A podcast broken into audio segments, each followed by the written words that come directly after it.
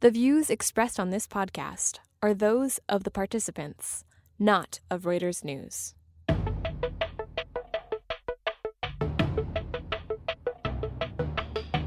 The Trump administration prompts a trade spat with China, just as it needs Beijing's help with North Korea the most. And what does a Google employee's rant about women engineers say about the company, Silicon Valley, and sexism in general? These are the issues we'll be tackling later in this week's Viewsroom, a weekly conversation among Breakingviews columnists about the ups and downs of the world of finance. I'm your host, Anthony Currie. My co host, Jen Saba, is currently en route to Texas. Wars start for many reasons. The abduction of Helen of Sparta set off the Trojan War. Archduke Ferdinand's assassination by Bosnian Serbs pushed Europe into a calamitous four year conflict in 1914. Future historians, though, may trace the next conflagration to aluminium foil. And sadly, that's not a joke. I'm joined on the line from Washington by our very own Gina Chon. How you doing, Gina? You, you're holding in there? Yes, despite everything.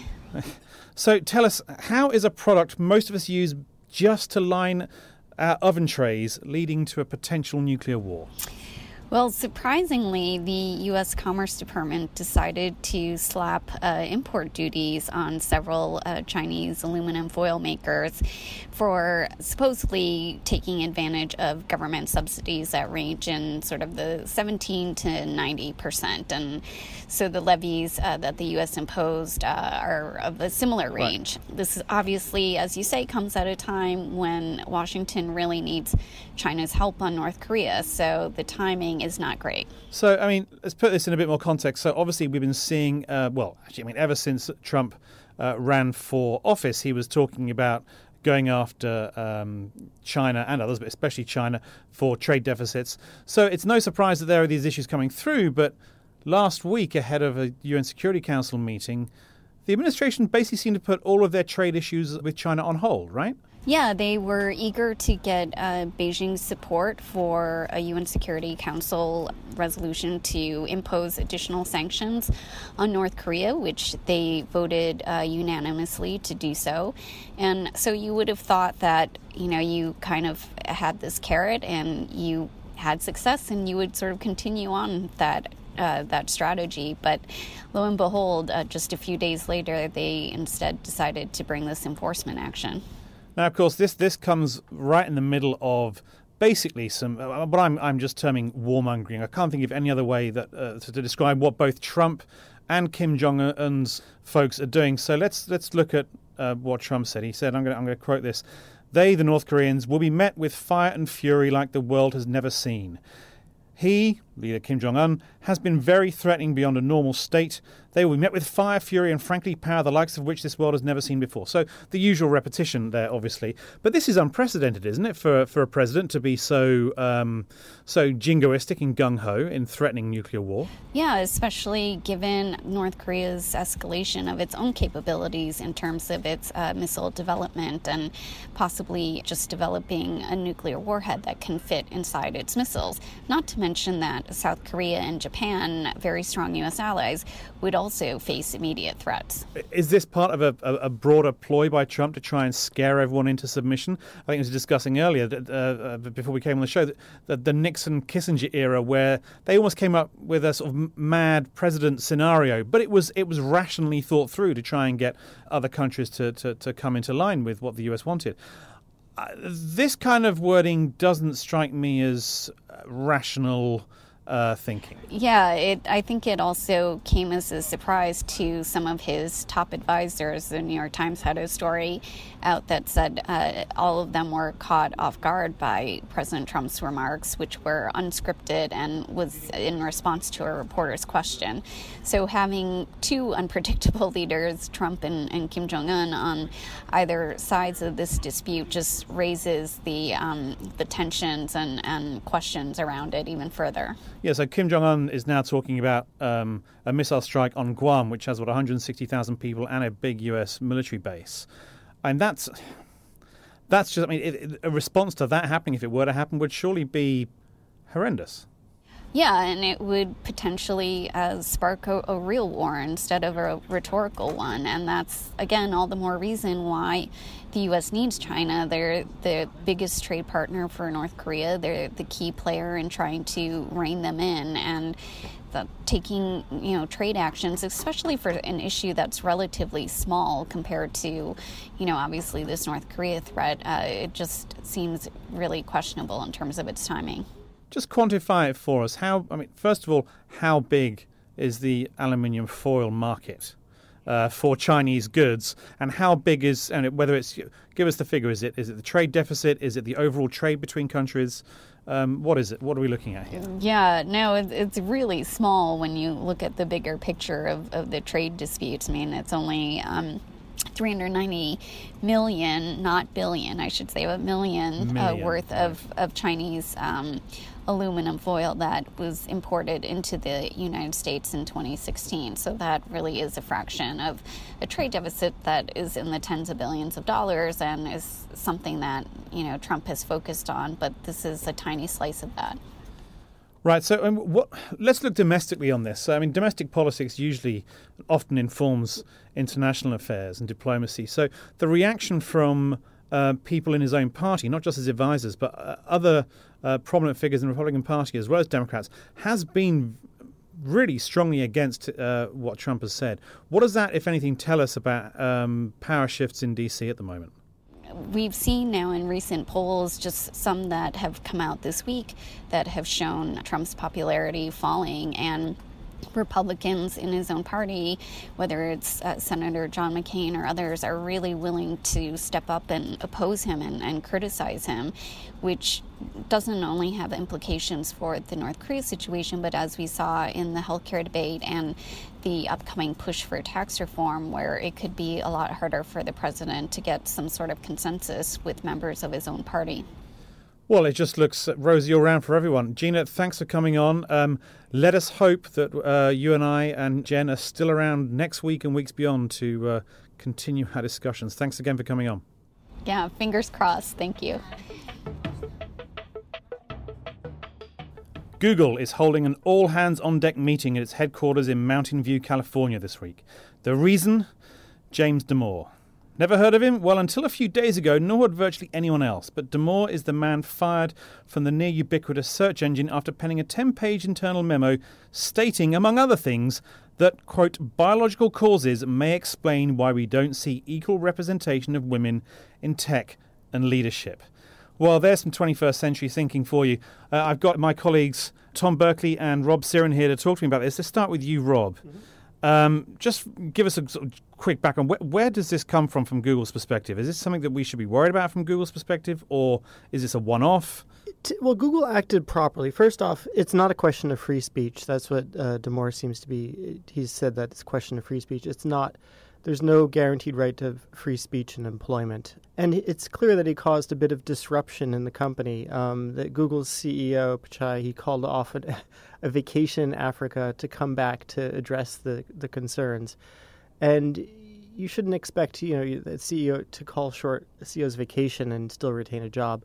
Um, that said, they also did it relatively quickly. They pro- perhaps they could have done it in a few days. It's difficult to say just because there are probably constraints on how they how you can legally fire someone without getting in trouble. It seems it it also seems as Damore did this on purpose. He wanted to get fired or wanted to become a martyr. Well, let's come back to that bit in a minute. But for, uh, let's go to you, Tom.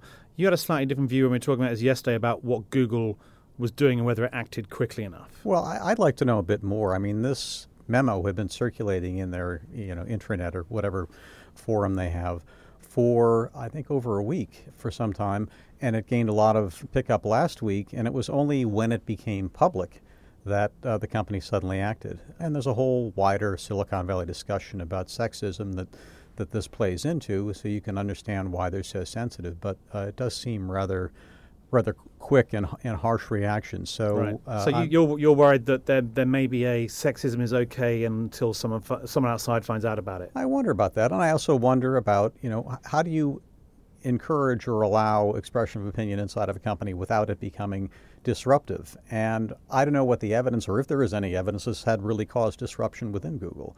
It doesn't surprise me that there are people who think this way within Google.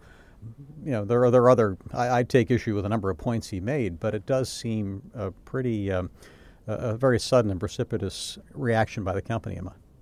Okay, but I mean, this whole idea that it caused disruption there and Rob, you mentioned that, that, that, the CEO of the Google unit cut short his holiday. Also, another former, recently former Google employee wrote a, a, a long screed on Medium about this, dis- explaining first of all that he disagreed with what the guy had written, but also saying, you know, he'd he'd taken, having left a few weeks ago, he'd taken half a day to sort out calls from people at Google who were complaining and saying, well, what is this? What should we do? What do we think? This is disruptive should this kind of thing be that disruptive? I don't mean do we believe in it or not, but the fact that, that so many people, it seems to have concerned and worried so many people, is that an issue within a, within a company that someone so junior can cause so much uproar in what is meant to be a, a well-known, stable company?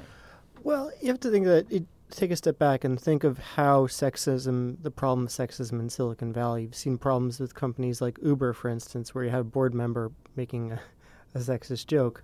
You have well, at, uh, at, an event meant to tell employees to tell we're getting over our sexism. Yeah, and then things, also yeah. all the other problems with sexism in, in you know within Uber, like people being excluded from from meetings, engineers, uh, pe- engineers being told they aren't good enough because they're women. And I would say it's also, you know, women were told for a long time that they don't really have a role in finance. They couldn't really have a role in, in politics. So uh, I, I, think that trying to dress that up in biology is, is yeah. a bit. Uh, also, I think specious. I think you're both right. And as as, a, as the father of, of a young daughter, and, and Rob, I know you are as well. The um, the inherent sexism in so many uh, choices for games for clothing, for choices of what they do at school and preschool is is still absolutely amazing. The books that we read our children are still many of them still very sexist oriented, even if it's somewhat more latent than it used to be. And I do appreciate that here we are, three men talking about sexism here. Um, that is because, in part, Jen uh, and also Kate, who we normally bring on, um, are, are both indisposed today. Um, but, okay, so there's that issue.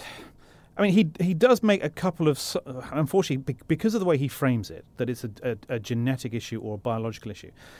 Is is he doing harm to the debate? Because his debate is: Are there ways we can get more women into engineering? I mean, that seems to be where he's kind of sort of going at one point.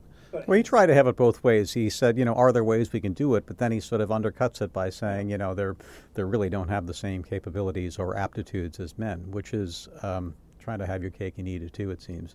I mean, Google has recognized it as an issue. I mean, their engineering ranks, uh, ranks are overwhelmingly male, uh, white, and Asian. And, you know, they publish uh, detailed information on that, which is, um, you know, admirable that they do it. And they have a, a, campaign to try and draw more people in. And I think, you know, any company that's trying to compete today should really be trying to get the best talent and should be trying to draw from as many parts as possible, both to get the best talent and also you know, you're, you're operating in a society where, where people want to see you know a little more inclusion.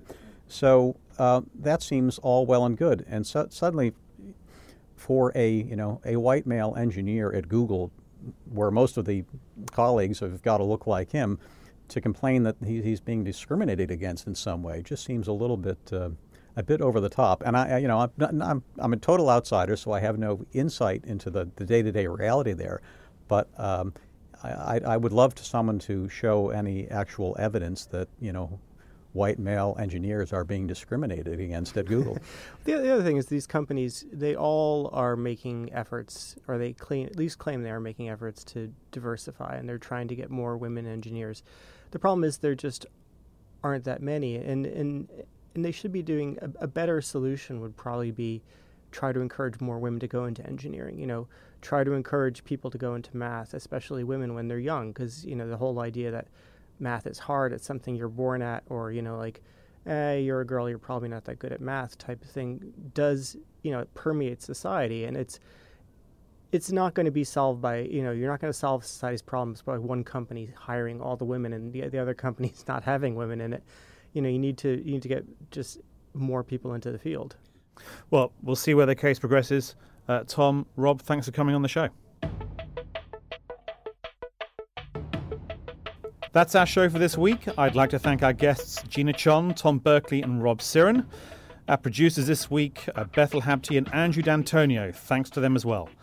And I'd like to thank you all for tuning in as well. Check us out every day at breakingviews.com, subscribe to the Viewsroom on iTunes, and please do share your opinions about our show. We'll be back next week, and we'd love to have you listen in. Thanks for joining us.